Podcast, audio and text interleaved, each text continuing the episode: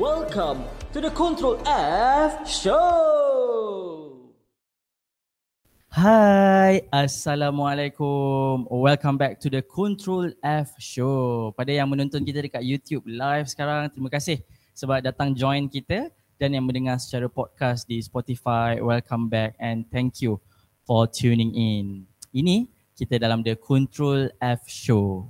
Satu shortcut untuk kita find out more uh, dekat komputer kita kan uh, waktu-waktu kita buat assignment, buat kerja sebagainya uh, tu shortcut control F yang kita guna tapi dalam talk show kita malam ni adalah a journey to find out more with Faik Haikal.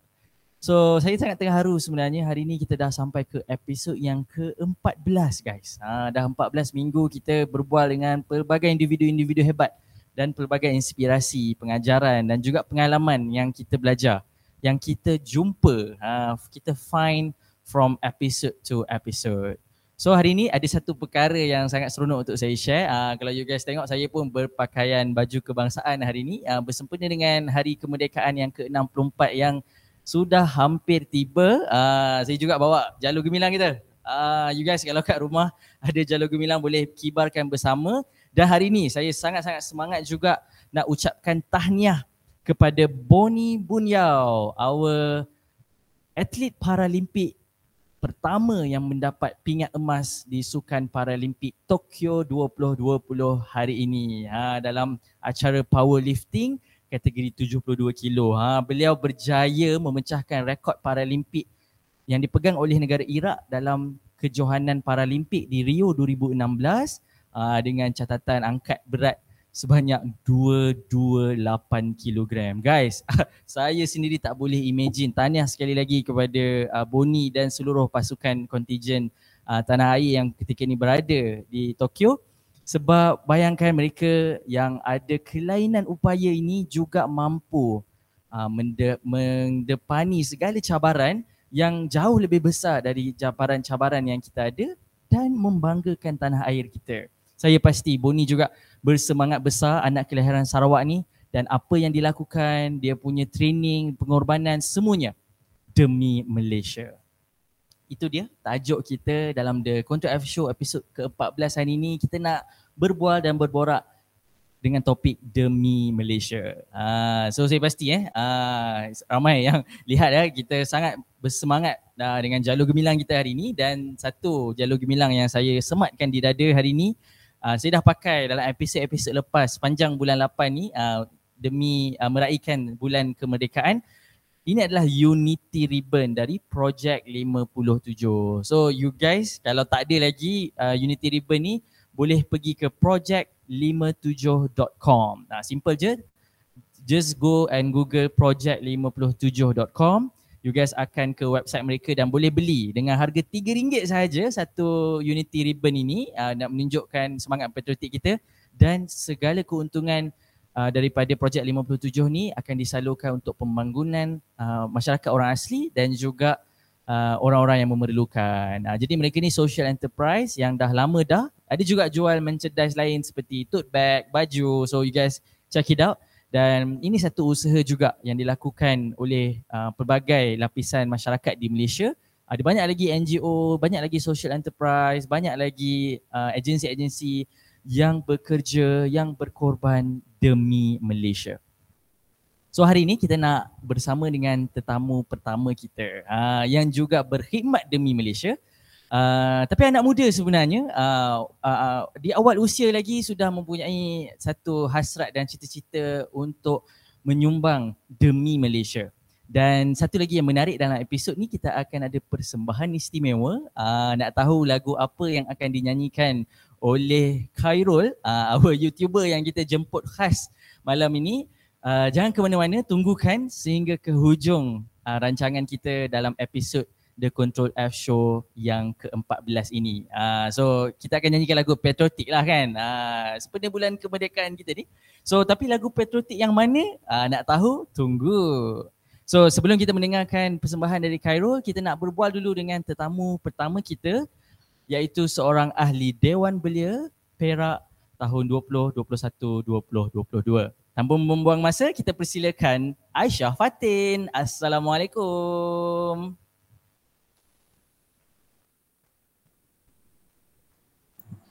Waalaikumsalam warahmatullahi wabarakatuh. Faik, Assalamualaikum Faik. Waalaikumsalam. Alhamdulillah saya baik-baik belaka eh kalau lihat uh, ceria hari ni saya berpakaian baju Melayu uh, raya punya uh, tapi itulah bila WFH ni ataupun PKP ni dia rasa macam baju ni mengecil pula.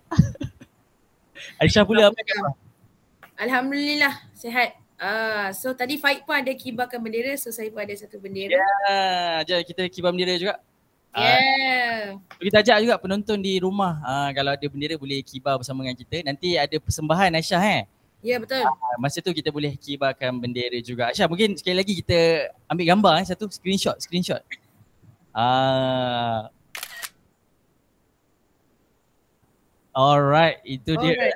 So Selain juga boleh juga uh, ambil gambar dan hashtag demi Malaysia. Uh, so Aisyah, uh, mungkin sebelum kita berbual tentang semangat demi Malaysia yang Aisyah ada ni, uh, bagaimana uh, keadaan Aisyah uh, seharian waktu pandemik ketika ni masih lagi kita uh, terpaksa bekerja, belajar dari rumah. So how is it? How are you doing?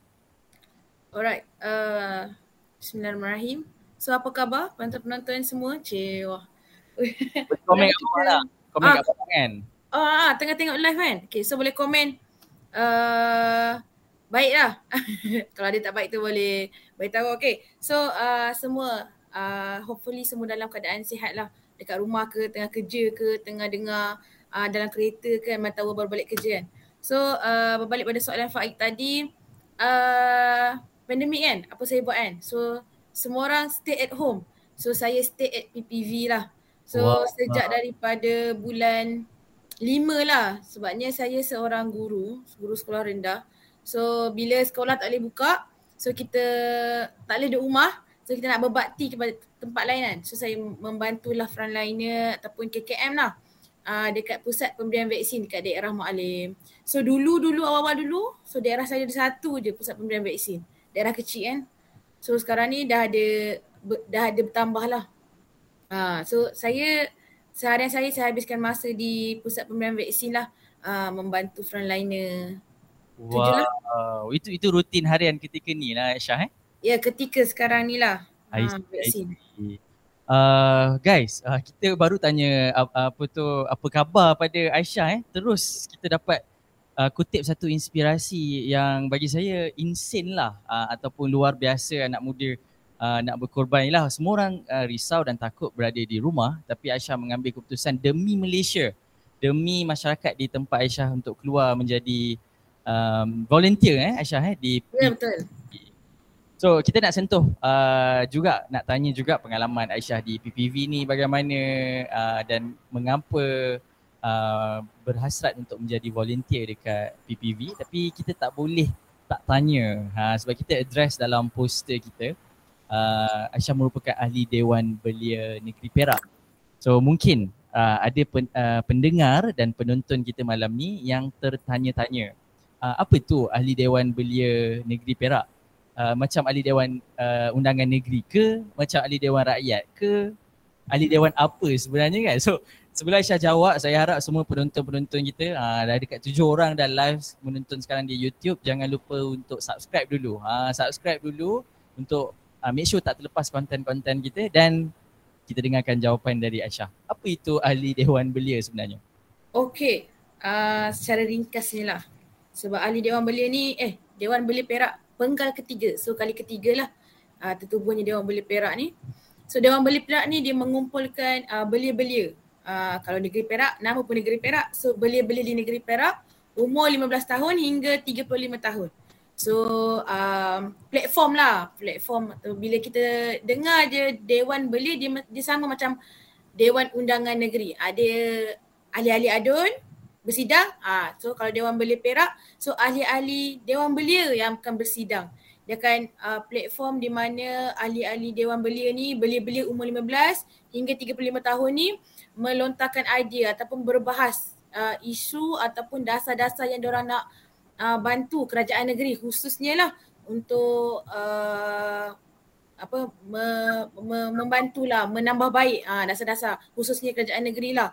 So uh, bagusnya dewa, uh, platform Dewan Belia ni adalah untuk kita uh, mengetengahkan uh, belia-belia yang pandai berbahas uh, idea-idea yang sangat uh, bombastik ni uh, di di di di apa di diajar apa tu, ataupun diketengahkan awal-awal kan muda-muda ah. So Muda-muda. bila dia orang insyaallah kan dia jadi YB sebenar ke ataupun dia orang jadi apa pimpinan-pimpinan setempat dia orang yang sebenar so dia orang nampak dia orang ada pengalaman tu.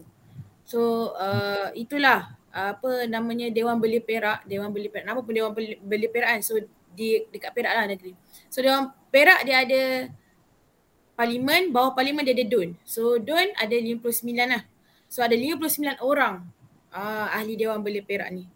So, wow, uh, 59 uh, mewakili setiap daerah betul? Setiap DUN. Setiap DUN lah. Setiap DUN daerah, setiap DUN lah, setiap DUN lah. Setiap DUN, okey. Wow, so uh, ianya berfungsi seperti DUN yang sebenar tapi dianggotai oleh uh, belia seawal usia 15 tahun sehingga ke 35 tahun seperti Aisyah sebut. Ya, betul. Wow, okey. Uh, ianya satu program uh, dan satu tugasan yang memberi impak terus kepada dasar-dasar kerajaan negeri lah kiranya. Ya betul. Ui. So usul yang dibahas ataupun usul yang kita bawa bersidang tu uh, akan di diundi lah dalam persidangan antara kita. So yang mana yang diterima ataupun lulus dia akan diangkat ataupun dibawa ke dalam persidangan uh, aduan negeri lah. Uh, yang itu. Hmm. Wow, okay. Ya, betul. betul. Betul betul Ada ramai komen juga sekarang Aisyah eh. Uh, ada pada Daniel Bahari dia kata terbaik uh, dari Kamalia YB Aisyah. Ya, yeah, kita memang uh, memanggil Aisyah hari ni YB Aisyah jugalah sebenarnya di Instagram eh. Uh, tapi Aisyah mengambil pendekatan yang berbeza. YB itu bermaksud yang berkhidmat eh. So seperti Aisyah cerita tadi uh, bila nak berbahas antara 59 uh, wakil ahli Dewan Belia yang lain itu bukan satu tugasan yang mudah. Idea-idea perlu dicari, fakta-fakta perlu dibentangkan dan ini satu perkara yang sangat-sangat amazing eh apabila suara-suara belia seperti Aisyah uh, dapat dibawa sehingga ke pembuat dasar yang sebenar di peringkat kerajaan negeri. Um, kenapa Aisyah Ya, itu satu soalan uh, yang mungkin bermain di fikiran penonton dan pendengar. Dan kalau penonton pendengar ada juga soalan boleh ajukan di bawah. Uh, sempat nanti kita tanya pada YB Aisyah kita. Tapi kita nak tanya dulu kenapa Aisyah uh, berminat uh, dan in- menganggotai ataupun me- dia me- dia mencalonkan diri betul eh Aisyah eh? Betul ke dalam uh, menjadi ahli Dewan Belia ni. Ramai lagi uh, orang kat luar sana uh, buat macam-macam benda lah kerja. Ada yang uh, terlibat dengan NGO, ada terlibat dengan uh, bisnes. Tapi Aisyah mengambil pendekatan untuk terlibat dengan Dewan Belia uh, negeri ini. What is the factor ataupun the big why uh, yang YB Aisyah buat keputusan untuk join Dewan Belia ni? Okay lah uh, secara ringkasnya lah. Kalau nak ceritakan kenapa tu dia sangat uh, historical punya sejarah dia. Kalau dah boleh buku teks kan lah, tebal lah buku teks. Sejarah kenapa masuk kan. Okay so sebab dia uh, sebab dia um, adalah satu uh, orang ditanya perempuan ni kan ataupun wanita ni boleh je jadi pemimpin? Sebab wanita kan dia penuh emosi kan. Boleh ke jadi pemimpin? Boleh ke dia memimpin sesuatu kan So uh, kita tak adalah nak buktikan dia punya uh, soalan ataupun uh, fakta ke kita just macam oh kita nak cubalah sebabnya ada je pimpinan-pimpinan ataupun pemimpin kita di Malaysia hmm. ataupun di luar negara kan ada kan. Uh, so saya sangat inspired uh, terinspirasi dengan dia orang macam mana uh, kita wanita ni um, nak jadi pemimpin.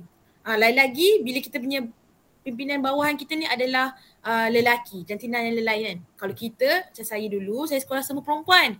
So ha? jadi pengerusi, jadi ketua kelas ke, jadi ketua bilik ke, kita uh, dengan satu jantina. So tak ada masalah.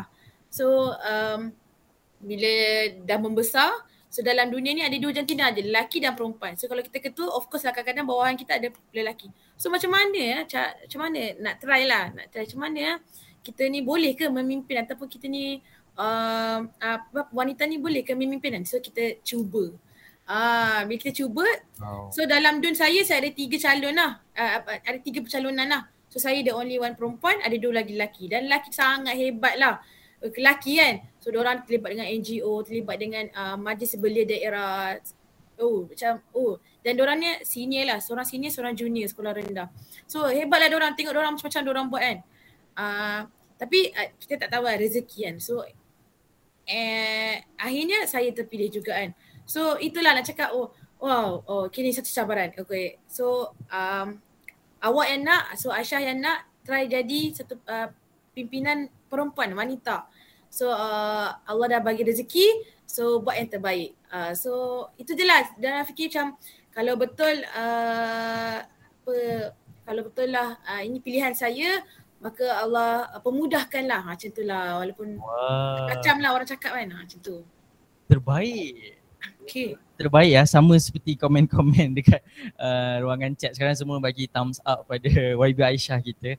So dengan dasar semangat nak uh, menyahut cabaran, adakah uh, figura wanita ini bu- juga boleh menjadi pemimpin kan betul? So Aisyah memenangi. Ah uh, ini mungkin satu fakta yang uh, ramai orang tak tahu bahawasanya untuk jadi ahli dewan belia ni juga perlu lalui proses seolah-olah uh, pilihan raya yang orang perlu mengundi uh, Aisyah dan menunjukkan Aisyah uh, berjaya memenangi undi uh, uh, against dua lagi calon yang disebut tadi lah. Betul. Wow, tahniah eh. Kita ucap tahniah lagi sekali. So so far macam mana uh, Aisyah? Uh, dah jadi dah Alhamdulillah uh, jadi pe- kepimpinan dalam ahli Dewan Belia ni. Uh, bagaimana dengan tanggapan uh, orang sekeliling atau tanggapan uh, ahli-ahli yang lain terhadap kepimpinan wanita ni tadi? Okay. So um, bila menang je, biasalah bila menang kan orang akan cakap tahniah lah kan. So macam oh tahniah hebat. So macam oh kita tak, tak sangka, sangat tak sangka kan. So uh, kita mula bergaul dengan orang yang bukan kita punya kelompok. So kalau dulu kita uh, mungkin sebab saya pun uh, universiti pun dekat luar daripada Perak. So saya tak bergaul sangat dengan uh, orang-orang di DUN ataupun di daerah saya macam tu lah. So uh, kita mula kalau memperkenalkan diri kita just kita ke kita uh, masuk dalam masyarakat. Uh, dia macam dia macam orang dah undi kau, kau Aha. nak buat apa untuk orang yang undi kau macam tu lah. So kita bukanlah okay aku dah menang okay bagi duit eh, tak tak kan. So kita kita buat sesuatu demi uh, masyarakat cik macam tu lah. Betul. So mula daripada bawah lah humble kan. Kita just datang berkenalan dengan orang, berkenalan dengan pimpinan tok-tok penghulu, YB-YB setempat kan. Uh, dengan uh, pegawai-pegawai pegawai yang ada kan. Uh, kenalkan diri. Tapi awal-awal macam malu jugalah. Saya ahli dewan belia macam orang kan kenal pun. Tapi mula kita macam berbakti dulu lah. Buat tolong orang buat kerja. So lama-lama orang kata eh siapa Aisyah ni? Tu so baru orang tahulah siapa saya macam tu lah Uh, so penerimaan masyarakat sebenarnya okey je pada pemimpin wanita ni kan betul tak? betul So saya setuju juga dengan salah satu komen dekat ruangan chat sekarang uh, dari Farahin. Dia kata betul wanita juga boleh menjadi pemimpin yang baik insyaAllah. So ini bukti lah yang ada bersama dengan kita Aisyah yang berkongsi pengalaman kan. Uh, dengan semangat demi Malaysia dan demi masyarakat setempat Aisyah uh, sanggup berkorban masa dan tenaga uh, menganggotai Dewan Belia ni kan. Uh, satu perkara yang menjadi inspirasi uh, pada kita kan Aisyah kan uh, ialah apabila Aisyah uh, memperjuangkan suara-suara orang yang uh, tidak dapat bersuara lah. Uh, so Aisyah sebut tadi pun dalam uh, Dewan Belia ni uh, sikit juga keanggotaan wanita dia kan. betul Kalau kita tak bersuara, uh, siapa lagi kan? Jadinya uh, macam mana Aisyah um, mengetengahkan isu-isu uh, sebab kita faham uh, bila uh, dalam setting Dewan Rakyat ataupun Dewan Undangan Negeri ni uh, ketidakfahaman itu selalu berlaku.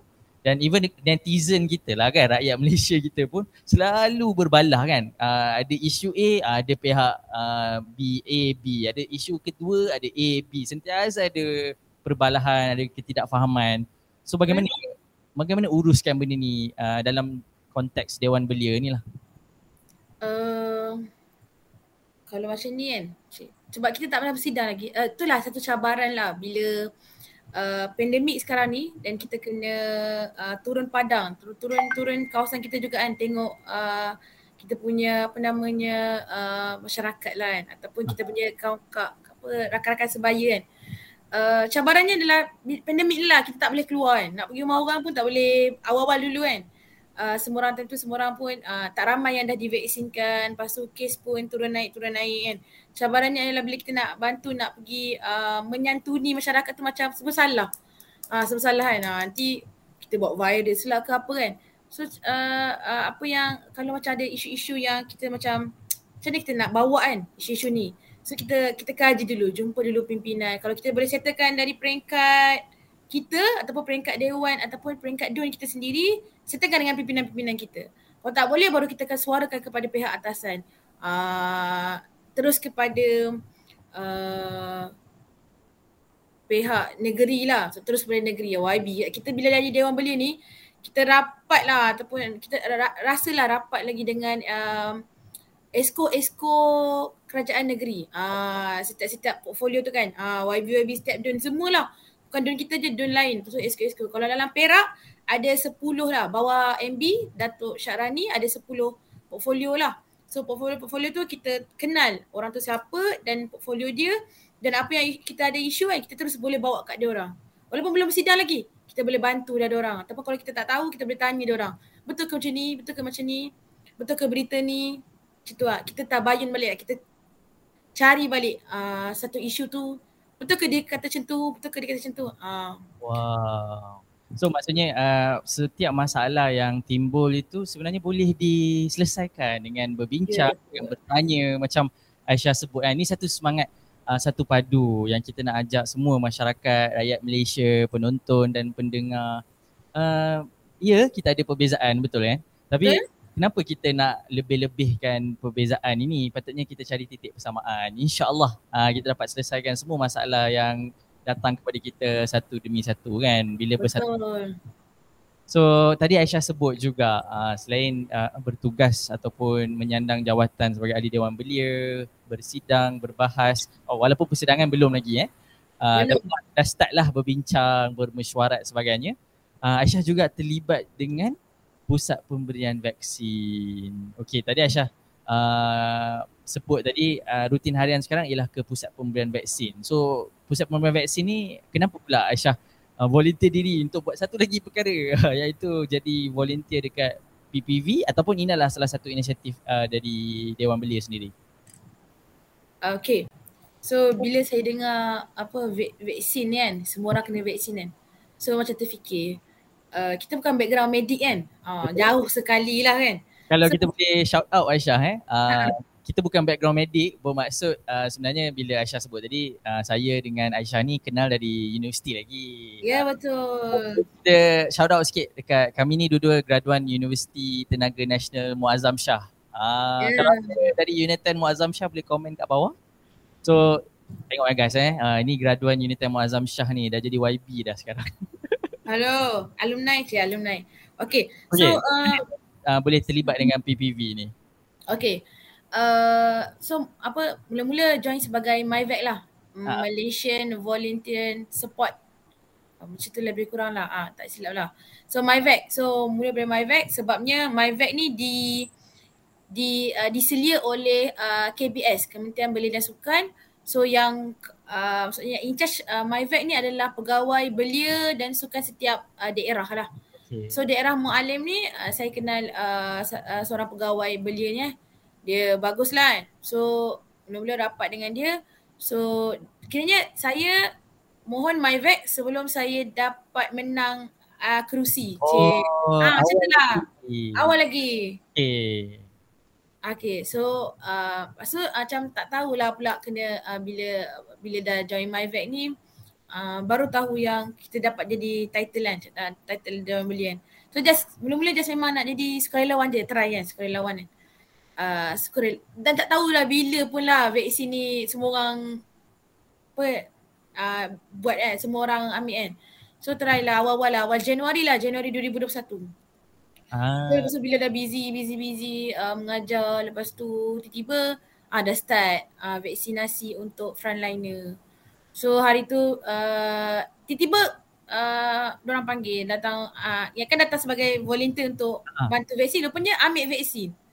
So saya vaksin bersama-sama dengan frontliner, abang-abang polis, abang-abang pengawal kesempatan. Sejak eh siapa ya aku ni macam tu lah. So macam uh, tak apa pergi je lah. So nama nama betul, nama IC betul. Tak apalah orang-orang nak bagi vaksin lah. Vaksin je lah macam tu. Padahal macam tu tak daftar pun. Uh, macam oh, bulan Mac, bulan Mac macam tu, bulan Mac. Uh, belum, rakyat Malaysia belum vaksin lagi masa tu kan? Ah, uh, dengan dengan frontliner lah. So itulah saya, saya rasa macam saya bertanggungjawab atas uh, vaksin yang saya dapat. So saya nak bantu orang. So dah ada vaksin kan. So saya nak bantu orang. So itulah. So uh, so mulalah, mulalah perjalanan saya sebagai MyVac di uh, PPV Slim River Dewan Dewan Orang Ramai lah. So dah lama-lama saya pun uh, kenalkan diri lah maksudnya bukanlah kenalkan diri lah berkenalan lah dengan penyelaras PPV dengan uh, pegawai-pegawai perubatan, vaksinator-vaksinator yang terlibat, doktor-doktor dengan rela, dengan APM yang semua apa agensi-agensi kerajaan yang bertugas lah di PPV. Okay. So uh, dari situlah uh, mula bantu PPV secara lagi dekat. Ah, lagi dekat Mana tu? Lagi dekat tu maksudnya dari uh, kalau ada orang ada masalah mas sejahtera, uh, saya boleh settlekan masalah mas sejahtera orang. So orang yang uh, tak tak boleh nak mendaftar, saya bantu untuk daftar. So uh, orang yang tak dapat appointment ataupun orang-orang yang terlantar, saya bantu untuk dapatkan appointment ataupun mobile ke rumah mereka. Wah, wow. so, ke uh, rumah-rumah mereka lah. Ah, macam tu. So macam oh seronoknya kerja macam tu. So dari situ lah barulah macam uh, barulah belajar. Ha kenapa Malaysia kena vaksin? Kenapa kita kena ambil vaksin? Ah, kenapa Aisyah? Boleh boleh Aisyah sebutkan tak demi Malaysia sebenarnya kita semua kena ambil vaksin. Kenapa? Ha cuba sebut kat sini. Okay so uh, ambil vaksin ni sebab kita nak selamatkan Malaysia. So demi Malaysia siapa sayang Malaysia kena cepat-cepat daftar vaksin, kena cepat-cepat ambil vaksin. Jangan tangguh-tangguh. Ah, jangan tangguh-tangguh. Kalau ada appointment dah dapat appointment Mas Sejahtera, lepas tu ada hal lain, tinggalkan hal lain tu buat vaksin dulu. Ah, settle vaksin. Ah, cepat-cepat kita ah, capai apa? Herd immunity. Ah, cepat-cepat Malaysia bebas. So demi Malaysia saya merayu saya awal kan rayuan ni. Boleh boleh. Ah, macam tu. So tiba-tiba dalam dia orang belia pun uh, YB Khairul Syaril lah. YB Khairul Syaril. Uh, Esko belia sukan komunikasi dan multimedia negeri Perak pun dia menyerulah ahli-ahli Dewan Belia ni untuk berkempen pendaftaran uh. vaksinasi. So, oh macam macam kalau orang cakap kebetulan tapi really? Allah dah takdirkan. So sekali jalan lah. Sekali jalan. Uh, sekali jalan lah. Wow, terbaik, terbaik. Uh, Oi, saya bersemangat ni kan. Memang oh. kita pun Aisyah untuk pengetahuan Aisyah uh, dari episod awal lagi The Control F Show kita memang ajak uh, penonton-penonton dan pendengar untuk vaksin. Uh, ada juga kita panggil student medik untuk berkongsi fakta-fakta tentang vaksin. Ada petugas hospital kita bawakan. Dan hari ni kita bawa uh, pembantu penyelaras pusat pemberian vaksin sendiri berbual dengan kita kan. So sebelum saya nak tanya cabaran uh, Aisyah lalui sebenarnya kan. Tapi uh, kita nak sentuh sedikit Aisyah kalau boleh kongsikan uh, tadi Aisyah sebut ada bawa vaksin ke luar untuk orang-orang yang tak dapat ambil vaksin. Betapa struggle-nya kita nak bantu orang dapatkan vaksin. Hopefully kita ni kalau sayang akan negara kita, sayang Malaysia macam Aisyah, Aisyah sebut, pergilah. Kita yang mampu ni pergilah ambil vaksin kan. Betul. So Aisyah juga ada sebut tentang program outreach uh, menyantuni orang asli yang mungkin sukar untuk kedatang datang ke PPV. Macam mana uh, keadaan dia? Ni agak menarik dan baharu lah bagi saya kalau Aisyah boleh kongsikan. Okay, kalau dekat daerah kita kan, daerah daerah kita je, daerah daerah Mualim lah, daerah saya. Uh, saya nak puji betul lah KKM ataupun staff uh, KKM lah, uh, Pejabat Kesihatan Daerah. Uh, sangat macam komitmen lah untuk walaupun uh, tak cukup kaki tangan ataupun kekurangan lah. Daerah kecil kan.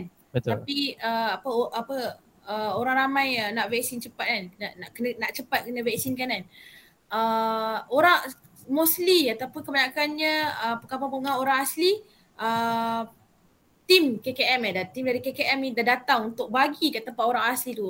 Orang asli tu tak payah susah-susah dah datang ke dewan walaupun pengampung orang asli tu dia dekat je dengan bandar. Ha maksudnya. Tapi tetap uh, tim KKM ni datang ke tempat orang asli kita bagi uh, vaksin terus ke tempat dia orang. Uh, dengan doktor-doktor bagi dengan apa bekalan vaksin sekali dia hantar ke? Dia bawa lah. dia bawa lah uh, KKM bawa. KKM kita panggil KKM Jabat Kesihatan Daerah lah. Ah. uh, Jabat Kesihatan Daerah bawaan. So um, tengok suasana uh, orang asli kan dia berbeza lah dengan uh, kita kan uh, Melayu yang biasa kan. So um, tu pun satu macam uh, muhasabah diri lah kan. Kalau kita tengok pengapungan orang asli mungkin uh, pada kita rasa macam kalau kita berada di tempat orang serba kekurangan tapi bagi dia orang orang tengok orang seronok tengok anak-anak uh, budak-budak orang macam happy je Tak stres Okay. pun macam kita kan. ah, tak stres pun kita ni masalah sikit pun nak stres kan Betul. ha, seronok je walaupun tak ada line ah line tak ada orang asli pun okey seronok je kan macam tu so um, Dan diorang pun nak je ambil vaksin kan. Ah ya betul. Nak ambil vaksin. Soalnya daerah Mualim ni daerah yang baru. Se- sebelum ni kalau tanya Mualim ni orang uh, apa daerah Batam Padang. So Okey. daerah Mualim ni baru ditubuhkan lah. Maksudnya baru pisah pada daerah Batam Padang. So daerah Mualim ni baru 2000 tak silap lah 2016 2017 ke macam tu lah. Sepadanan semula lah. Hmm. So orang pun macam kadang-kadang kalau di tengah-tengah macam eh aku ni daerah uh, Batam Padang ke daerah Mualim. Kalau vaksin kan, ah dia banyaklah kisah lawaknya kan. Dia sebenarnya uh, dia tengah-tengah, duduk tengah. Tapi postcode dia postcode Batam Padang. So bila dia Oh, daftar, dia daftar, dia letak alamat, dia letak postcode uh, tempat dia. So dia terpaksa dia hantar ke Tapah. Ah, Tapah tu jauh lah sikit kan. Ah, sebab postcode je salah. So macam banyaklah awal-awal saya cakap kalau nak vaksin sini letak postcode ni 35800. Jangan letak postcode lain walaupun alamat dalam IC postcode lain, postcode, postcode berbeza kan. So banyaklah dia jadi macam jawatan penerangan nak terangkan dekat orang masyarakat. Selain daripada kita nak uruskan PPV, nak uruskan orang datang vaksin ni, kita kena beri penerangan.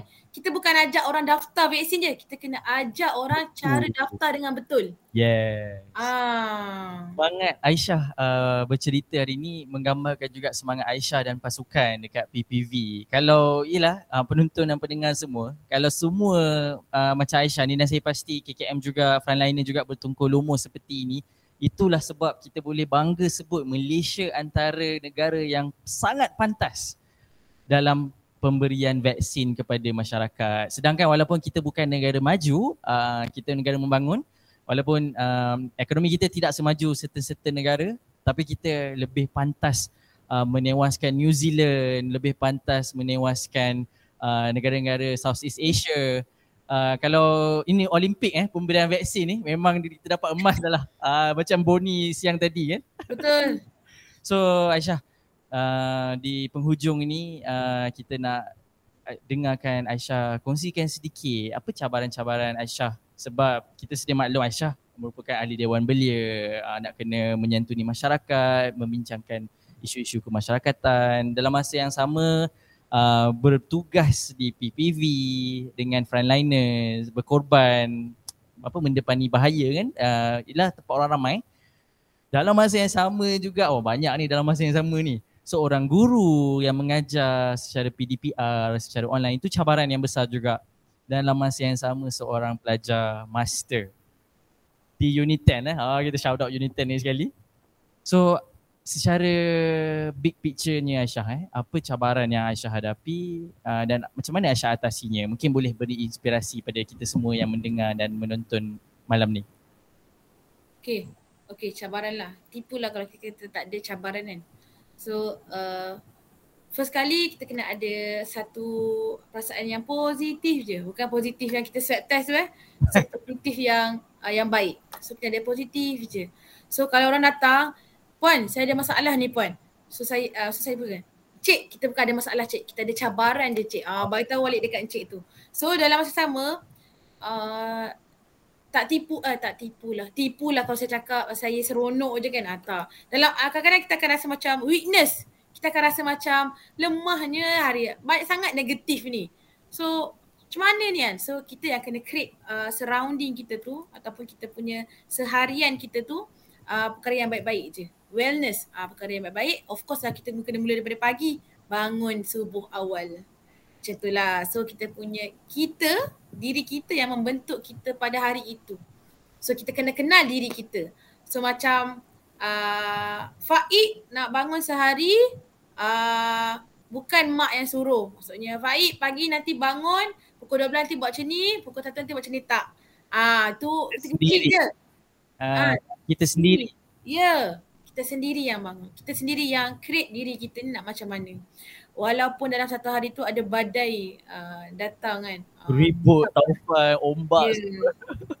kita kena hadapi. Uh, tanggungjawab tu kalau kita tak mampu, kita kena communicate uh, dengan kita punya uh, support partner ataupun kena communicate dengan kita punya boss.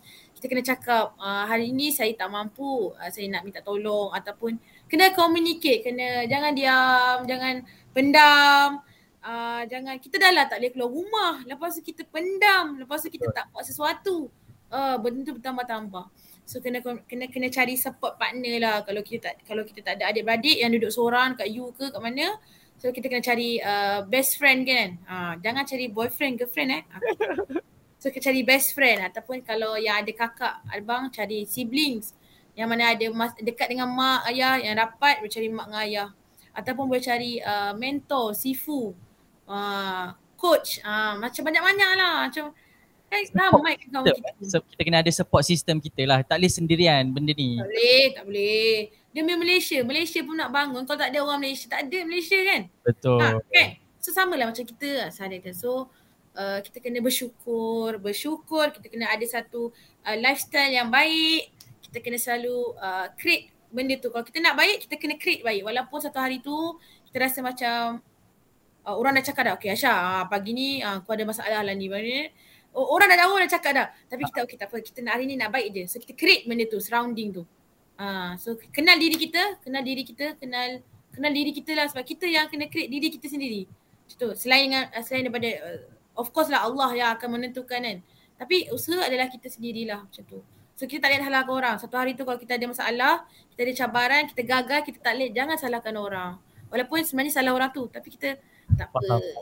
Tak apa cabaran kita macam tu lah. Masya Allah. So dapat tak? Dapat tak sikit? Sikit ke banyak ke? Saya saya yang kat sini eh yang mendengar Aisyah ni memang speechless lah. Kita terinspirasi. Uh, juga komen-komen dekat YouTube channel kita pun uh, menyatakan dia orang inspired. Mungkin pendengar dekat podcast nanti pun macam dia dia pause kejap podcast dia macam dia reflect balik. Weh betul lah. Betul lah. Semua hari memang ada, setiap hari memang ada masalah. Tapi kalau kita sebut ini cabaran, mesti kita dapat harungi daripada kita merungut kan. Betul. So, play balik lah. Harapnya korang play podcast ni sampai habis. Uh, sebab sekejap lagi kita akan dengar persembahan istimewa uh, daripada Khairul Rahim. So Aisyah, terima kasih sebab sudi berkongsi dengan kita hari ni dan dalam kesibukan masa. Sebenarnya kita ada jemput Aisyah kali pertama. Tapi kita faham busy. Yelah you guys dengar tadi kan Aisyah cerita macam ada seharian dia kan.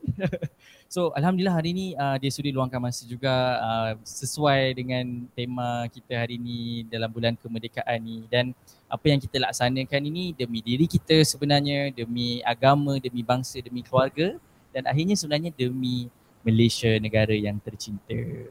So YB Aisyah mungkin ada ucapan sempena bulan kemerdekaan ni dan sempena hari kemerdekaan yang hampir tiba ni kepada mungkin uh, rakyat jelata di Mualim yang sedang menonton uh, rakyat negeri Perak ya. Uh, sebab saya pun kelahiran negeri Perak sebenarnya tapi yalah PKP dah lama tak balik Perak. So hopefully dah boleh rentas negeri soon dalam keadaan yang lebih selamat. So juga ucapan kepada rakyat Malaysia. Silakan Aisyah. Okay, saya sebagai uh, cik, ahli dewan yang tak ada. Saya sebagai rakyat Malaysia lah. Uh, yang kedil ni nak mengucapkan selamat uh, menyambut hari kemerdekaan yang ke berapa Faik? Ke-64. Ya, ke-64. So semoga Malaysia terus uh, dalam uh, gemilang, terbilang uh, dengan jaya dah. So semoga rakyat Malaysia kita sama-sama doa. Jangan putus berdoa supaya Malaysia ni terus uh, apa sihat lah. Uh, maksudnya kembali kepada normal kan. Kita semua tak nak duduk dalam keadaan sekarang.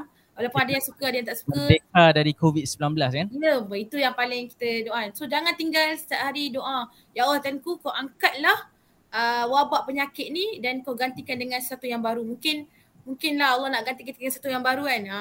So Allah bagi dulu kita uh, cabaran untuk kita hapuskan dosa-dosa ataupun uh, apa-apa yang berlaku kan. So hari-hari doa jangan tinggal doa supaya uh, wabak penyakit ni COVID-19 ni khususnya Allah angkat dan kita semua akan jadi uh, uh, bebas daripada ni lah. So selamat menyambut hari kemerdekaan yang ke-64 uh, kepada Faik uh, dan semua kan menonton. Yeah. Merdeka. Alright. Alright. Terima kasih. Eh, kalau, kalau ada nak request saya lagi so boleh contact Faik lah. Sub, sub, sub, subscribe ah YouTube dia. So boleh contact Faik nak request saya lagi kan. Betul.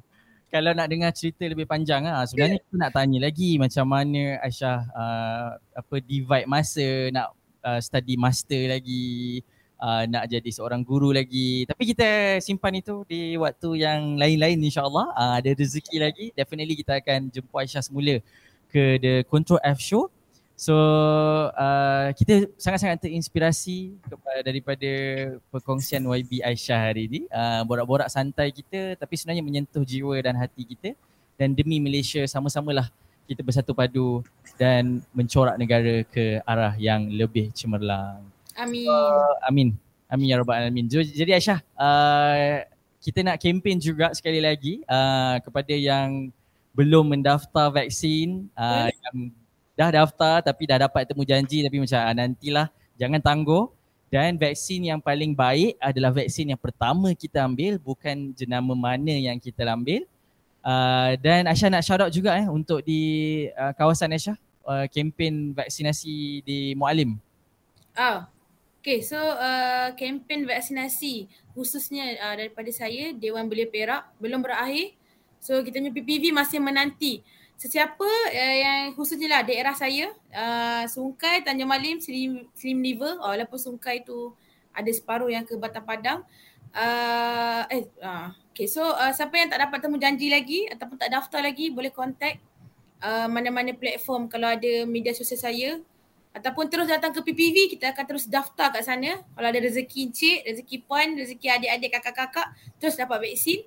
Uh, so boleh try uh, yang mana ada masalah ha boleh. Jangan jangan segan jangan jangan uh, rasa apa-apa datang je. Ha insyaallah uh, jumpa dengan saya. Cewa ya yeah, itu dia. Alright. Juga follow Instagram uh, Aisyah Aisyah Bahari uh, dan boleh DM lah kalau nak tahu informasi lanjut uh, khas program kempen vaksinasi Dewan Belia Negeri Perak eh. Oh negeri kelahiran saya ni bangga rindu sangat nak balik ke kampung saya di Setiawan Perak. InsyaAllah kita doa bila ramai-ramai kita dah vaksin uh, keadaan lebih selamat kita semua dapat berjumpa dengan uh, keluarga yang tercinta. Sekali lagi thank you so much Aisyah. Uh, macam kita janji awal tadi Aisyah, eh? uh, tak sabar tak dengan persembahan kita lepas ni? Tak sabar. Cepat-cepat. Okay, tanpa membuang masa, kita nak persilakan seorang YouTuber. Uh, dia juga uh, merupakan seorang pelajar di Australia. Uh, nanti kita tanya apa pengalaman belajar di luar negara ni. Apa rasa cinta Malaysia ni uh, bila berada dekat luar negara kan. Apa yang dia rindu kan, roti canai ke, cendol ke, nasi lemak ke. Kita tanya sekejap lagi. Uh, dan juga seorang YouTuber yang buat video-video mengajar di YouTube. Uh, juga buat cover-cover lagu lah. Itu kita invite hari ni. Uh, so Aisyah kita sama-sama persilakan boleh eh? Ah, kita kibarkan bendera bersama-sama dan dengarkan persembahan daripada Khairul Rahim. Dipersilakan.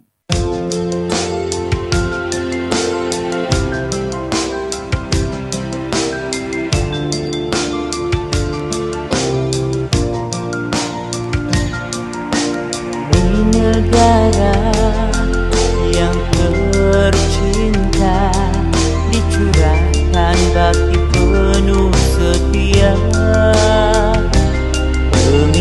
raja yang disanjung tinggi. Kesetiaan tak berbelah bagi kepada pemimpin kepada rakyat. Hikmah diberi penonton sama bekerja sama berusaha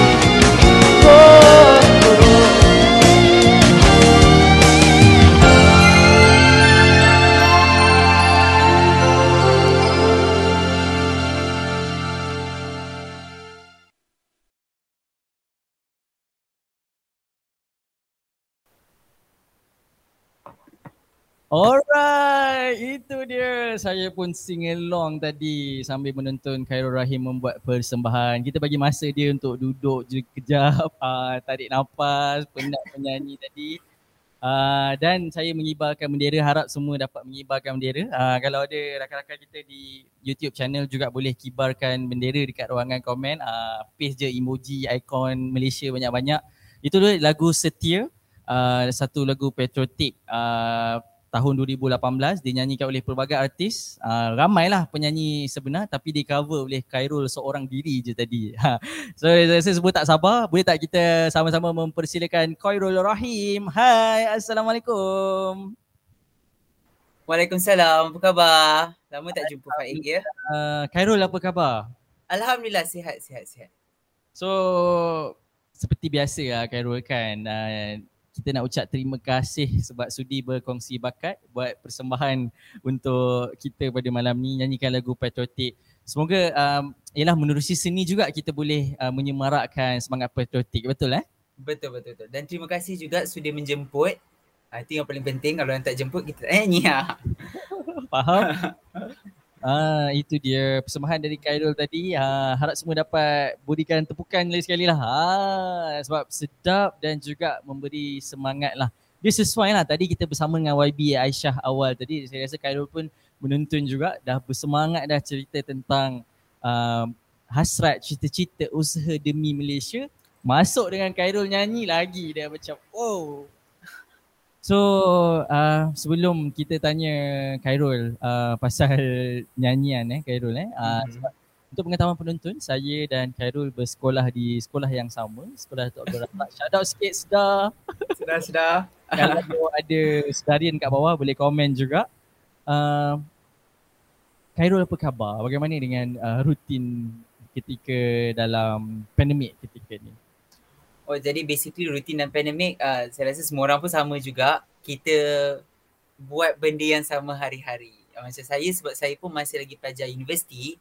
Jadi hari Isnin ada benda ni, dari pukul 7 pagi sampai macam ni. Lepas tu eh, Selasa ada kelas, ada ni. ni. So macam benda tu in the end of the day saya jadikan macam satu whiteboard, saya tuliskan semua. So basically repeating lah uh, hari-hari. So begitulah. So maksudnya kalau nak cakap apa yang exciting setiap minggu tu basically uh, Sabtu Ahad lah. So Sabtu Ahad tu ada free sikit. Kita cubalah macam join Faik punya show ni sebagainya. Uh, macam minggu ni this is the most exciting part of my week. Wah, terima kasih. Kita di Control F Show ni juga uh, terharu. Uh, itu dia sebenarnya untuk uh, pengetahuan penonton, Khairul dan pendengar semua dalam The Control F Show adalah satu platform untuk kita find out inspiring stories like YB Aisyah share tadi and find out bakat-bakat terpendam macam Khairul jugalah. Uh, dan kita sangat bangga lah. Uh, itu saya memang kibar bendera masa Khairul nyanyi tadi. Uh, nak nak tepuk tangan tak dengar kan. Kalau kita live konsert ke live show boleh dengar kan. Tapi uh, setahu saya Khairul eh zaman kita sekolah dulu Khairul tak pernah menyanyi dekat sekolah ni. Macam mana boleh terlibat? Ya, ya, memang memang tak. Masa dekat masa dekat sekolah memang tak pernah menyanyi. Masa kat sekolah rendah tu pernah lah masuk macam choir sikit-sikit macam tu lah. Tapi macam tak adalah serius mana. Memang masa sekolah mendengar atas sebabkan inferiority saya sendiri macam Ayolah, biasalah kan kan kita sekolah mendengar dan tu kita baru nak cari hal tuju dan sebagainya. So, macam no saya tak nyanyi. Saya langsung tak menyanyi lima-lima tahun tu so keluar daripada sekolah mendengar itu pun sebenarnya serendipity serendipity maksudnya tak disengajakan. Adalah satu kawan saya ni dia nak menyanyi lagu. Lepas tu tapi dia tak tahu pangkal lagu tu macam mana. Dia tahu chorus je. Okay. Dia kata ah, Khairul Uh, kau nyanyi dengan aku sekali kau ambil yang pangkal. Lepas tu bila chorus kau diam lah. Kau, bagilah aku nyanyi macam tu. So, saya pun nyanyi. Tapi dengan sebab time tu masih lagi malu dan sebagainya so macam saya duduk dan nyanyi. Okay. tandang sesiapa pun Ah, dan time tu lah baru orang macam baru tahu saya sebenarnya boleh menyanyi.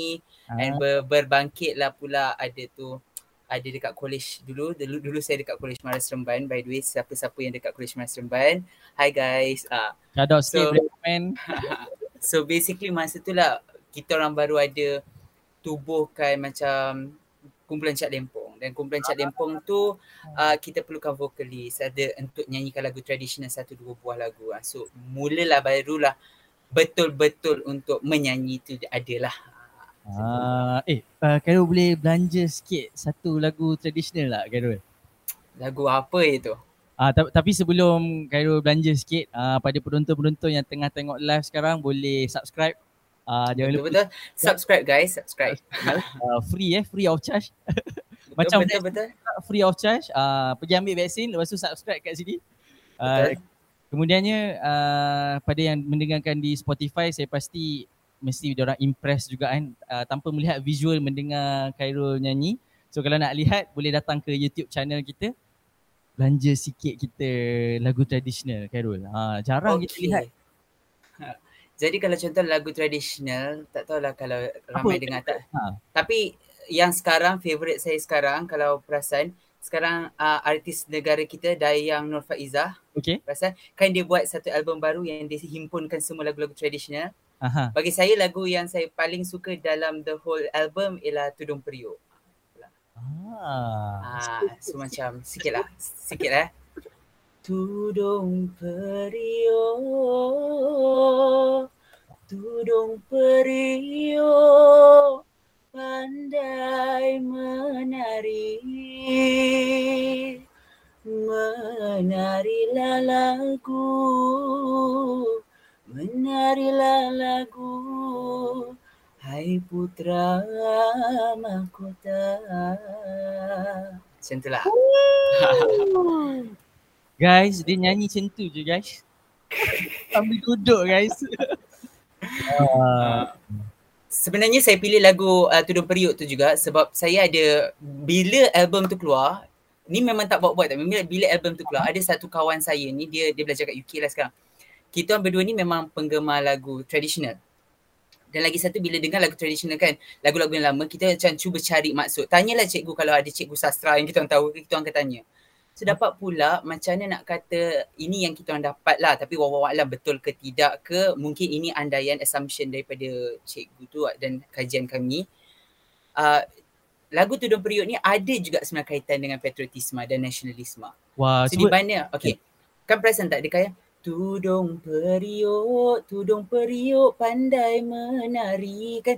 Maksudnya bila tudung periuk tu menari, maksud something yang dekat dalam tu tengah menggelegak, betul? okey. Ah, tengah masak lah. Ha, ah. Ah tengah menggelegak. Okey. Tapi walaupun tudung periuk itu menggelegak, bergetar-getar tapi dia still tak jatuh. Ah, betul, make sense. Ah jadi untuk para-para yang tengah dengar kita punya podcast ni ataupun uh, kita punya show ni, cuba letakkan deskripsi anda apa yang anda faham dengan apa yang saya cakap tadi. Ah. So tudung periuk tadi tu uh, disebutkan Macam saya, macam saya sebab itu basically sangat general kan. Macam saya, saya anggap itulah macam jati diri kita. Maksud macam ni goyah sekalipun, we need to know where we need to stay. Macam tu lah. wow. Ui, itu deep eh. Ah, oh. itu bagi saya lah, bagi saya. So maksudnya macam macam lah dari, dari segi agama pun macam tu. Maksudnya kita akan ada masa naik turun iman. Kita ada masa kita ada buat salah. Kita ada masa kita ada buat benda yang betul tapi kita dah salah dan sebagainya. Jadi kita kena tahu yang apa kita buat tu betul atau tidak secara hakikatnya macam tu lah. Ha, dan jati diri kita Ya, ya, ya. ya. uh, dalam Begitulah. sebagai seorang Muslim dan juga Betul. sebagai seorang rakyat Malaysia ah, Betul, tepat sekali. tetap teguh dan tetap teguh ni yelah Khairul eh uh, even kita dekat Malaysia pun boleh lupa daratan lah kadang-kadang eh macam betul, betul, you betul. teruk lah Malaysia komplain sana komplain sini tapi Betul. um, pada hakikatnya uh, sampai bila kita nak komplain kan uh, kat mana yang kita boleh uh, laksanakan demi Malaysia kita laksanakan pada kemampuan kita jadi Betul. semua reflect kepada jati diri kita sebagai Hmm. rakyat Malaysia lah dan jati diri ni saya rasa paling teruji apabila kita berada di luar negara so Khairul Ya, betul. yeah. seorang Tepat. Mesti, uh, untuk pengetahuan penonton dan pendengar semua, uh, Khairul ni bukan calang-calang. Eh. Dia belajar farmasi kat Australia. So macam guys, bukan senang guys nak belajar farmasi. So macam mana Khairul uh, perasaan sebagai seorang rakyat Malaysia berada di luar negara belajar di Australia uh, mungkin sebelum pandemik eh dan selepas Mhm. pandemik mungkin Khairul boleh kongsikan sedikit pada pendengar dan penonton. Okay, jadi maksudnya daripada segi general kehidupan, uh, kalau kita belajar dekat overseas, macam mana pun memang pelanjaan dia sangat banyak lah. Hmm. Jadi macam contoh walaupun saya dapat beasiswa dan sebagainya tapi maksudnya pembelanjaan yang dari, digunakan dari beasiswa tu uh, kita macam nak kata agak kasar juga uh, sebab makanan kat sana dan barang-barang kat sana ada beberapa beberapa beberapa, beberapa benda yang memang murah, agak murah dan sangat murah.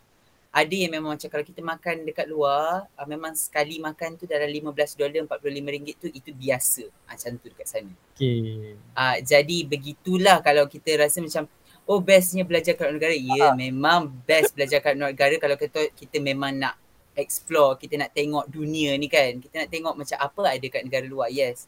Tapi maksudnya uh, macam nak kata kalau kita nak berbalik kepada contohlah kan kita nak cakap dekat negara luar 100% bagus tidak juga. Ada memang ada bagusnya sebab itulah kita dihantar ke sana untuk ambil ilmu dan balik ke Malaysia tapi ada juga yang benda yang kita nampak enteng, kita nampak macam biasa je tapi orang lain tak dapat, negara lain tak ada.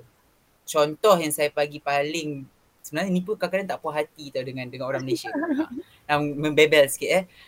Uh, contohlah macam jumpa doktor free, dapat ubat free. So walaupun korang rasa macam okay dapat ubat free, so what?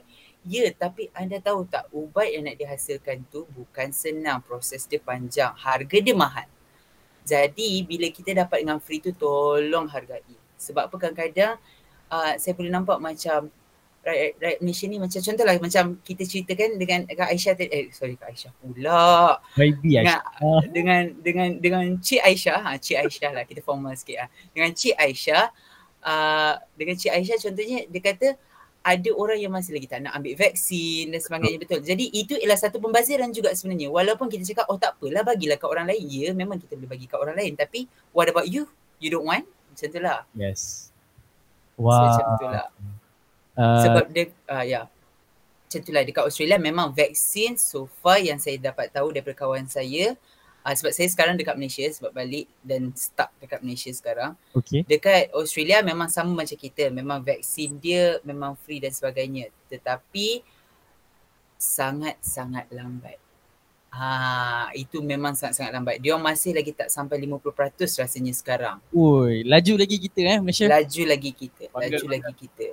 Dan lagi satu boleh kata yang uh, tapi cumanya uh, mungkin something yang kita boleh fikirkan Mhm, mhm. ialah di mana mungkin kalau kita nak percepatkan lagi lah proses kita memberi vaksin ni mungkin kita boleh recruit lagi ramai-ramai pelajar tahun uh, pelajar perubatan tahun terakhir. Ah, Uh, sebab itu apa yang dibuat dekat dekat Australia. Sebab dekat Australia uh, yang pemberi vaksin tu semestilah doktor. Uh, pelajar tahun akhir medik.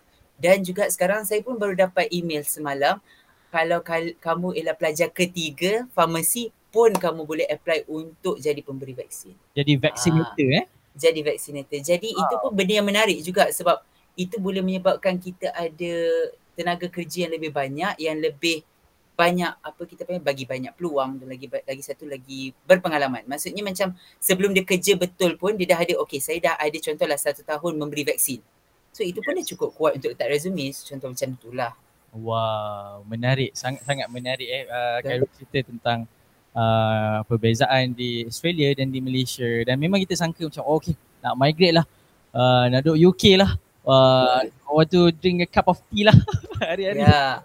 Tapi, Tapi hakik, yalah, hakikatnya ia, ia tidak semudah yang dikatakan. First kali, first kali course and then second like is that the life that you want? Uh, that that's another question lah. Wah. Okay, okay, okay. So jati diri kita apabila berada di luar negara ni juga uh, apa menunjukkan lah kita ni rakyat Malaysia yang betul-betul cinta akan negara ke tidak kan. Betul, Sebab betul, betul. macam Khairul sendiri eh bila Khairul buat keputusan untuk belajar farmasi Mhm. uh, ianya merupakan satu bidang yang sangat-sangat diperlukan oleh negara. Uh, Mhm. sama juga macam uh, bidang kedoktoran uh, yang sangat-sangat diperlukan oleh negara. Especially dalam keadaan uh, pandemik sekarang ni lah. Betul betul. Dan kita sebenarnya uh, sudah menyebutnya sebagai endem, uh, endemik eh. Macam mana nak sebut? Endemic, endemic. uh, maka COVID atau virus tu akan hidup bersama dengan kita lah. Betul betul. So demi Malaysia Khairul uh, mengambil keputusan untuk belajar kos yang salah satu, satu salah satu kos yang susah sebenarnya untuk uh, diharungi. Apa yang menyebabkan Khairul ambil keputusan untuk belajar farmasi ni dan belajar di uh, luar negara juga sebenarnya? Sebenarnya dia macam ni macam uh, saya seorang yang memang fleksibel. Saya maksudnya like uh, kalau Faik kenal saya pun I, saya memang jenis yang flow with the flow. Okay, flow with the flow. So jadinya uh, sebenarnya tak memang tak pernah terfikir akan belajar ke luar negara. Tapi lepas habis SPM, Alhamdulillah result yang okay dan sebagainya kan. So macam kita macam okay ada peluang. So saya pun masuklah under Mara. So shout out sikit untuk Mara. Ha. boleh boleh. Okay. Uh, boleh juga. Okay. So bila dah masuk and then dapat peluang untuk keluar negara dan masa tu saya memang saya memang tengah contemplating sama ada saya nak buat chemistry sebab saya memang nak chemistry ataupun nak ambil pharmacy sebab dua-dua bidang tu the same but a bit of the difference lah. Maksudnya kalau saya ambil chemistry saja dia akan lebih kepada kimia dan fizik. Kalau saya ambil pharmacy dia akan lebih kepada kimia dan bio. Jadi bila saya fikir-fikirkan balik, saya tak ambil fizik masa persediaan tu dan sebagainya. Bila saya fikir saya pun tak minat. Dah lama memang agak proses pemikiran tu agak lama dan saya dah lama fikir pharmacy it is. Ah, faham? Oh, begitulah uh, jalan ceritanya lah. Ya, yeah, betul, betul. So kalau itu kita sebut uh, bidang pendidikan yang Khairul sedang harungi sekarang dan saya pasti um, Yelah kalau kita nak sebut masalah definitely ada lah sebab pandemik Betul, sampai betul, betul. tersekat di Malaysia ketika ni. Tapi macam uh, Aisyah sebut awal tadi lah kita kena sebut ini sebagai cabaran kan. Betul, cabaran. Betul. Uh, Khairul boleh kongsikan jugalah apa satu cabaran Khairul sekarang ni Oh, study online dan macam mana uh, Khairul atasi dia? Mungkin boleh beri inspirasi pada pendengar dan penonton malam ni. okay. Cabaran online ada dua lah. Basic, uh, basically cabaran pandemik yang berlaku kat saya yang saya rasa yang paling banyak efek saya lah dua lah. First, waktu kelas. waktu kelas tu memang. Sebab apa di Australia dengan kita akan ada beza dua, dua jam. Okay? Okay. Tapi ada waktu-waktunya di mana dia ada satu sistem daylight saving. Kalau saya nak terangkan pun saya tak pakar. Okay. Tapi cumanya dia ada daylight saving di mana akan ada satu masa dalam beberapa bulan di mana jaraknya akan jadi tiga jam. Ah, faham? Dan kelas saya selalunya pukul 9 pagi Australia di mana akan jadi pukul 6 pagi Malaysia. Wow. Jadi itulah cabaran yang terbesar sebab apa? Kadang-kadang kita bangun dah memang sebelum subuh, masa kelas itu subuh. So memang kita kalau tuan-tuan tengah borak ke apa, ah, so kena ada etikanya lah. Kita minta lah izin untuk tinggalkan dan sebagainya. Macam tu lah. So dekat situlah memang jujurlah cakap dia akan menguji juga kita uh, sama ada apa yang kita pentingkan dan sebagainya. Macam itulah juga. Betul? Wow, oh yelah different time zone tu juga. Ya. Yeah. Dan kita, lagi ha, kita betul. sangka online senang lah. Oh online senang Ya, lah. ya, ya. Mudah itulah. Dia, lepas tu yang lagi satu yang kedua tu lah cabaran yang saya paling besar sekali ialah saya dah basically dah dua tahun ter, ter ter, terletak di Malaysia, bukan terletak, saya duduk dekat Malaysia ni sebabkan balik daripada hari tu dah tak dapat balik ke sana. Dan sepanjang dua tahun ni lah mencari flight, Na'udzubillah min zalik, sangat sangat susah. Oh, tak Saya yelah. book, saya cari flight jumpa book cancel, book cancel, book cancel. Ah. Aduh, itulah ceritanya. So kita doakan Khairul insyaAllah InsyaAllah. dapat pulang ke Australia dengan untuk menyambung pelajarannya. Ialah sebab Khairul perlu juga masuk ke makmal Ya, sebagainya. yeah, betul betul kena masuk ke makmal. Dan saya ada juga pending sebenarnya tahun kedua hari tu ada dua minggu kena pergi ke hospital untuk klinikal saya terpaksa tangguhkan. Tahun ni ada tiga minggu kena pergi ke hospital pun kena tangguhkan. Jadi dah lima minggu dah tu. Ah Kita doakan supaya Khairul dapat jumpa flight, uh, ada jodoh Amin, dan amin. mana-mana flight untuk pulang ke Australia. Dan dapat uh, menyambung dan meneruskan pelajaran uh, dan graduate with flying colours lah insyaAllah. insyaallah amin So is uh, satu bukti lah uh, pada penonton pendengar uh, semangat Khairul demi Malaysia eh. Beliau keluar negara walaupun susah walaupun pandemik sekarang ni masih belajar sebab ada cita-cita kan Khairul eh. Uh, akhirnya untuk berbakti balik pada diri, pada keluarga, pada negara kita yang tercinta. Betul betul di penghujung ni kan kita sebenarnya nak uh, mencelah balik lah, nak patah balik nak tanya bidang muzik yang Khairul ceburi ni kan. So okey tetamu kita semua hebat-hebat hari ni guys. Uh, bukan buat satu perkara, dua perkara, buat tiga, empat perkara. Khairul ni sambil dia uh, belajar online ketika ni uh, di Monash University buat YouTube video juga guys. Mengajar buat tutoring. Uh, so nanti boleh check it out. Khairul punya YouTube channel uh, untuk student SPM eh. Sangat sangat sangat sangat berguna lah untuk tonton eh Khairul eh. Betul betul betul. Sekarang masih lagi buat form 4 punya tapi KSSM syllabus barulah. Ya. Bukan Ah. itu guys. Bukan buat kat YouTube je. Buat pula tutoring untuk pusat-pusat tuition guys. Dan satu lagi uh, buat muzik dan juga menyanyi secara serius dan profesional lah saya betul kabarkan Khairul ada ambil kelas. Oh, Ah ada, ah ya memang ada tapi saya baru mula lah. Maksudnya ini bulan yang ketiga nak masuk bulan keempat saya baru betul-betul serius mengambil. Sebenarnya dia jadi hobi masa pandemik ni uh, saya macam nak sesuatu yang boleh buatkan maksudnya untuk release stress. Ah macam contohlah macam kita Faik kan, Faik ini release stress Faik contohnya. betul. Ah macam saya ah saya suka menyanyi. Jadi saya ambil something yang buatkan saya betul-betul fokus dan tu nak menyanyi je. Ah, macam tu. Ah, Yelah setiap hari Sabtu. Ah macam hari ni lah petang tadi kelas. Wow. So uh, mungkin uh, penonton dan pendengar macam curious yang eh oh kelas oh kelas menyanyi tu macam kelas vokal ke ataupun kelas yang Khairul join ni kelas yang bagaimana? Ah ya, yeah, saya, saya yang saya masuk ialah kelas vokal, memang kelas vokal. Ah tapi stylenya agak berbeza lah. Dia tidak fokus kepada style tradisional kita yang yang ada ah tak ada. Ah dia bukan style yang moden tapi dia style klasikal dan basically ini memang klasikal yang negara barat lah sebab yang mengajar tu dia lebih kepada sana. Jadi kita tak boleh nak pilih bila saya ambil kelas tu saya tak boleh nak pilih. Jadi saya dapat yang tu. So saya cuba ceburi bidang tu agak menarik sebab apa kadang-kadang kan kita pun boleh tahu karya-karya luar negara juga Ha. dan kadang-kadang kan ada juga di luar negara tu terselitnya cerita-cerita yang ada terpalit dengan sejarah kita juga. Ah, menarik. betul betul. Ah contoh macam ada satu lagu klasikal yang saya belajar Lasha Kopianga. Tajuk dia memang nak sedih lah maksudnya let my tear drop maksud biarkan saya menangis tapi bila kita cerita balik bila saya tengok balik li- lirik dia uh, dia maksudnya nak menceritakan balik apa yang berlaku pada zaman perang salib dan apa yang berlaku pada pada Jerusalem dan sebagainya pada waktu tu. So maksud bila kita baca balik so adalah pada waktu itu yang di barat ni tak adalah semuanya menentang Jerusalem dan sebagainya. Uh, macam tu lah so kita belajar.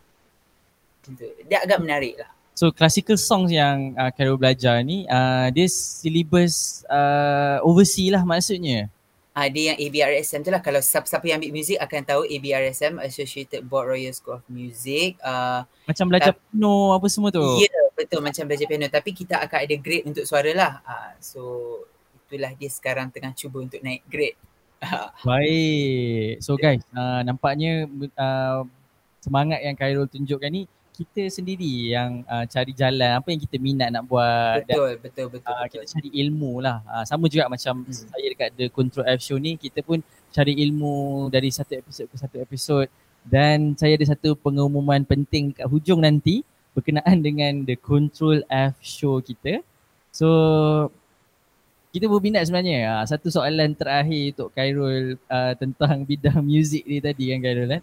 Okay. Uh, bila Khairul sebut belajar klasikal kan, Uh, uh, memang muzik-muzik klasik macam opera lama-lama macam tu Ya, yeah, betul. Itulah yang saya belajar sekarang ni. Which is dia nampak senang tapi dia tak senang. Ah dia sangat susah. Jadi sebab itulah dia akan buatkan saya rasa macam macam mana lah basically ini kiranya kita punya minat dan kita Ah. belajar, kita ambil serius kan. Ah jadi kita maksudnya kita tak adalah nak cakap macam oh kita belajar yang barat, kenapa kita tak belajar yang timur? Kita belajar juga tapi maksudnya sekarang kita boleh buatkan yang teknik dia orang belajar itu lebih menyeluruh sebab macam mana pun kita tahu memang kita ada muzik timur dan barat tetapi tekniknya tu hampir sama. Ha, pernafasannya tu hampir sama dan sebagainya. So lagipun saya bagi kita macam kita baik kita macam macam contoh tadi kan soalan Faik uh, kita belajar kat luar negara ke kita belajar benda luar negara ke kita belajar bahasa Inggeris ke apa ke itu tidak sama sekali akan mel- me- melumpuhkan ataupun menghilangkan jati diri kita sebab apa menuntut ilmu itu tidak pernah salah Betul. Ingat je tu guys. Menuntut ilmu tidak pernah salah. Kita boleh belajar apa-apa. Kalau contohlah saya seorang Muslim tapi saya nak belajar agama Kristian itu tidak salah dan sebagainya. Sebab apa? Itu ialah ilmu. Ha, jadi cumanya kita kena tahulah jati diri itu di mana, apa, kefahaman kita itu bagaimana dan apa yang kita nak tahu. Yelah macam pendidikan ataupun subjek perbandingan agama itu memang ada. Betul? Betul? Cumanya mungkin uh, agak hairan lah macam eh kenapa belajar ataupun eh kenapa pergi Ah, betul? fizik eh Ya. kenapa pergi belajar. Sebenarnya semua bidang ilmu yang baik dan ada manfaat sebenarnya kita boleh ceburi lah. Dan Betul. betul. Khairul sebut pasal classical song ni, uh, saya nak Mhm. mm-hmm. juga. Ada satu drama lah yang saya tonton eh, bila pandemik ni kita Mhm. TV drama Netflix kan. Ah, Uh, satu K-drama ni lah Vincenzo tajuk dia cerita pasal Vincenzo. Ah, ah, ah, ah. dalam cerita tu dia memang banyak play classical song as dia Ya, yeah. opera betul? So Yeah. uh, Khairul tonton cerita Vincenzo ni jugalah. Ya, saya tonton juga. Uh, salah satu sebabnya sebab macam nak kata, ialah sama juga dengan Faik sebab pandemik. Lepas tu tiba-tiba dah pandemik, pandemik ni time tu tengah cuti SEM. Ada pula subscribe Netflix. Jadi kita tengok lah ya. Jadi itulah ya. Yang scene, scene yang saya suka sama dengan scene yang Faik suka. Iaitu yang time dia bakar gudang tu ya. Kalau ada yang menonton bersama kami lah. Kalau ada yang menonton sama. uh, sebab cerita Vincenzo ni ah, jangan kecam pula guys eh. sebab kita ambil pengajaran dari cerita tu. Tapi nak sentuh dia scene yang kebakaran tu lah dia menegakkan uh, orang-orang yang ditindas oleh Betul. uh, a company dalam cerita tu yang menindas nak merobohkan uh, rumah orang apa semua. Uh, scene dia tu dia menyerang lah uh, kilang syarikat ni dan dia pasang satu classical song. Uh, kalau Khairul boleh sikit last lah sebagai penutup kita sebelum kita melabuhkan tirai. Uh, saya okay, saya cuba, saya Okay. cuba sebab saya tak pernah saya tak masuk lagi lagu tu. Uh, tapi saya memang suka lagu tu. tapi lagu tu tajuk- memang akan belajar lah maksudnya Khairul. Ah uh, memang memang akan belajar. Saya ah, cikgu dah bagi dah skor dia. Cumanya ada satu note which is yang note last tu saya tak dapat lagi capai. Uh, uh, so kita ambil sikit lah ya. Ha, sikit-sikit. Okay. Um, nak ambil yang mana? Okay. Sulla tua bocca tramontate stelle, tramontate stelle, all'alba vincerò, vincerò, vincerò. Macam tu lah sikit-sikit. Ah, So macam tu lah. So, dan maksud dia lagu tu itu bukanlah ada maksud yang negatif atau sebagainya. Sebenarnya dia cakap dalam ayat yang saya cakap tadi tu is just that dia cuma cakap uh, Sula tua boka tak ada siapa yang tahu namanya namun akan kutulis di di di bintang-bintang bahawa satu hari nanti aku akan berjaya juga. Dan Vincero tu maksudnya aku akan berjaya, aku akan berjaya, aku akan berjaya. Tiga kali. Wow, itu dia Vincero ataupun semangat aku akan berjaya lah. Berjaya. So Malaysia pun akan berjaya menentang COVID. Amin. InsyaAllah kita doakan um, Malaysia merdeka dari COVID-19 dan satu cita-cita akan berjaya macam yang Khairul sebut dan kita lihat semangat Khairul juga sangat kuat. Uh, pelbagai cabaran dihadapi semangat aku akan berjaya ini demi Malaysia kita yang tercinta. Akhir sekali dari Khairul ucapan sempena Hari Kemerdekaan yang ke-64 hampir tiba kepada mungkin kawan-kawan universiti, uh, kawan-kawan di uh, di Malaysia dan di luar negara. Silakan. Okay. Kepada semua kawan-kawan saya, uh, tak banyak yang saya nak cakap cumanya masa pandemik ni yes kita memang sangat bangga kita anak Malaysia. Kita sangat bangga yang kita akan merdeka yang akan kita akan sambut merdeka dan hari kebangsaan masa bulan depan uh, 16 bulan September dan sebagainya. Tapi bagaimanapun guys ingat kesihatan itu penting vaksin itu penting dan kita ingat mental health juga penting. Itu antara benda yang paling saya saya saya pun sebenarnya ada juga berborak dengan Faik sebelum ni like about mental health. Kadang-kadang saya nampak macam ya di TikTok, di IG, di Facebook, orang ramai cakap pasal okay mental health, mental health. Dan saya tidak nafikan ada segelintir, segelintir ya yang mengambil benda ni enteng. Ah, mental health apa benda tu. Ada yang mengambil berat. Jadi saya saya di tengah-tengah. Saya tak adalah maksudnya mental health ini itulah segala-galanya dan tak adalah nak katakan yang mental health ini tidak penting. Tak. Sebab apa tau? Mental health ini bukan satu benda yang kita boleh kawal. Itu satu. Betul. Sebab ada caranya untuk mengawal. Ada cara, ada untuk cara mengawal. Tapi keberlakuannya itu kadang-kadang di luar kawalan.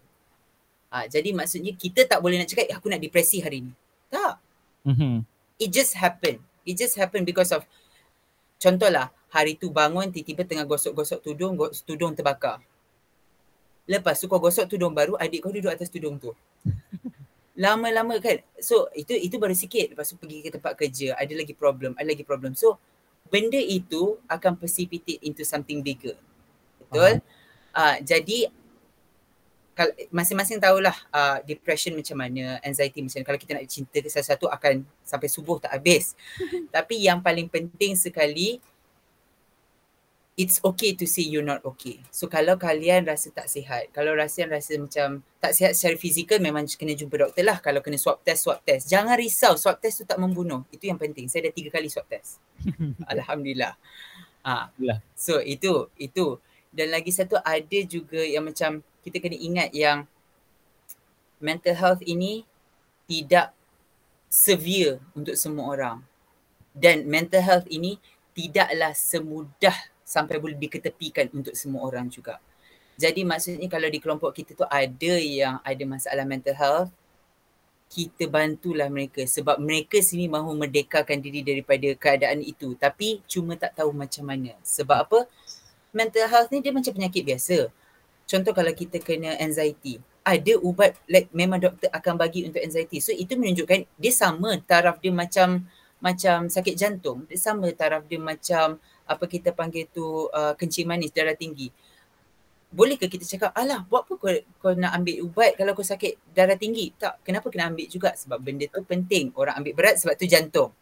Tapi orang tak nampak uh, mental health ni sebab dia mental. Orang ingat macam, oh orang ni saja-saja. No, it's not as easy as it is. So, itulah. So, kita boleh bincang lagi banyak kalau contoh Faik Sudi nak jemput Ya. lagi. Kita akan Uh, tapi ya. Khairul sebenarnya guys. eh. Jadi conclusionnya ucapan saya is that sempena merdeka ini saya harap kita semua dapat merdekakan diri kita daripada judgemental. Itu yang paling penting. Maksudnya kita macam contohlah saya sangat inspirasi dengan cerita Cik Aisyah tadi di mana kita pergi uh, kampung orang asli, kita bagi PPV dan sebagainya. Contohlah macam ada orang yang dia tak nak ambil vaksin kita memang tak ada hak untuk paksa tetapi itu juga tanggungjawab kita untuk beritahu yang vaksin ini macam ni macam ni macam ni macam ni, macam ni. Kita tak boleh paksa orang untuk cucuk vaksin betul tapi kita harapkan kita boleh capai 80% uh, recovery dan maksudnya 80% uh, populasi divaksinasi. Agar kita insyaAllah boleh hidup balik macam dulu. Yes. Dah lupa dah ni macam nak makan kat kedai ni eh. Betul. Alright, thank you so much Khairul uh, sebab sudi berkongsi dengan kita dan betul lah uh, physical health kita sangat-sangat penting, mental health juga sangat-sangat penting. Kalau kita rakyat Malaysia ni ramai-ramai sakit secara fizikal ataupun uh, mempunyai masalah kesihatan mental yang tidak dirawat, uh, siapa yang nak bangunkan negara tercinta kita kan? Betul So sama-sama uh, kita jadi rakyat Malaysia yang lebih kuat dari fizik dari sudut fizikal dan juga mental sekali lagi membawa Malaysia ke mata dan pesada dunia. So Khairul di hujung ni mungkin kita boleh ambil satu gambar dulu bersama. Uh, Boleh. Dia, dia punya trademark sekarang screenshot lah eh. Aha. Alright, satu, dua, tiga. Alright. Again, thank you so much Khairul. Kita Terima doakan kasih banyak. dalam pelajarannya dan juga dalam Amin. uh, memberi sumbangan balik uh, demi Malaysia kita yang tercinta. So satu uh, pengumuman penting pada semua uh, yang kita nak beritahu uh, ini merupakan episod yang ke-14 hari ini sangat seronok dan sangat-sangat informatif dan memberi inspirasi kepada saya harapnya pada semua. Uh, satu pengumuman penting yang kita nak kongsikan kepada anda adalah episod yang ke-15 minggu hadapan merupakan episod khas dan episod yang terakhir untuk season yang kedua. Ha, Alhamdulillah kita dah sampai ke penghujung musim yang kedua dan kita akan berehat seketika sebelum kita kembali untuk musim yang ketiga. So you guys uh, don't go anywhere. Uh, teruskan subscribe dan menonton uh, uh, episod-episod lepas dalam The Contract Show dan nantikan episod istimewa episod terakhir pada minggu hadapan juga kita tetap akan ada mini-mini program ha, sepanjang kita berehat dan upgrade kita punya Control F show kepada musim yang ketiga. So kita tetap akan ada mini program, kita tetap akan ada mini live mungkin di platform-platform seperti Instagram, mungkin di TikTok dan sebagainya.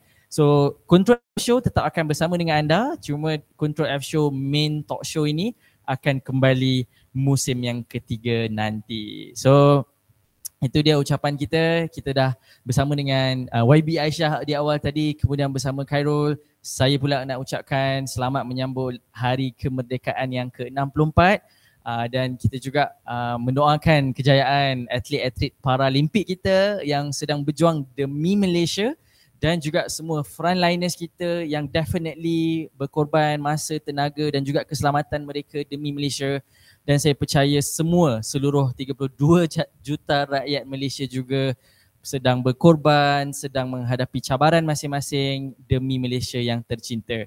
So saya ucapkan semoga kita semua dapat terus bersatu padu dengan semangat kemerdekaan yang kita kecapi ini dapat kita terus kekalkan dan akhirnya kita merdeka dari COVID-19, merdeka daripada pemikiran-pemikiran yang tidak baik dan akhirnya kita menjadi negara Malaysia yang maju dan negara Malaysia yang kita banggakan.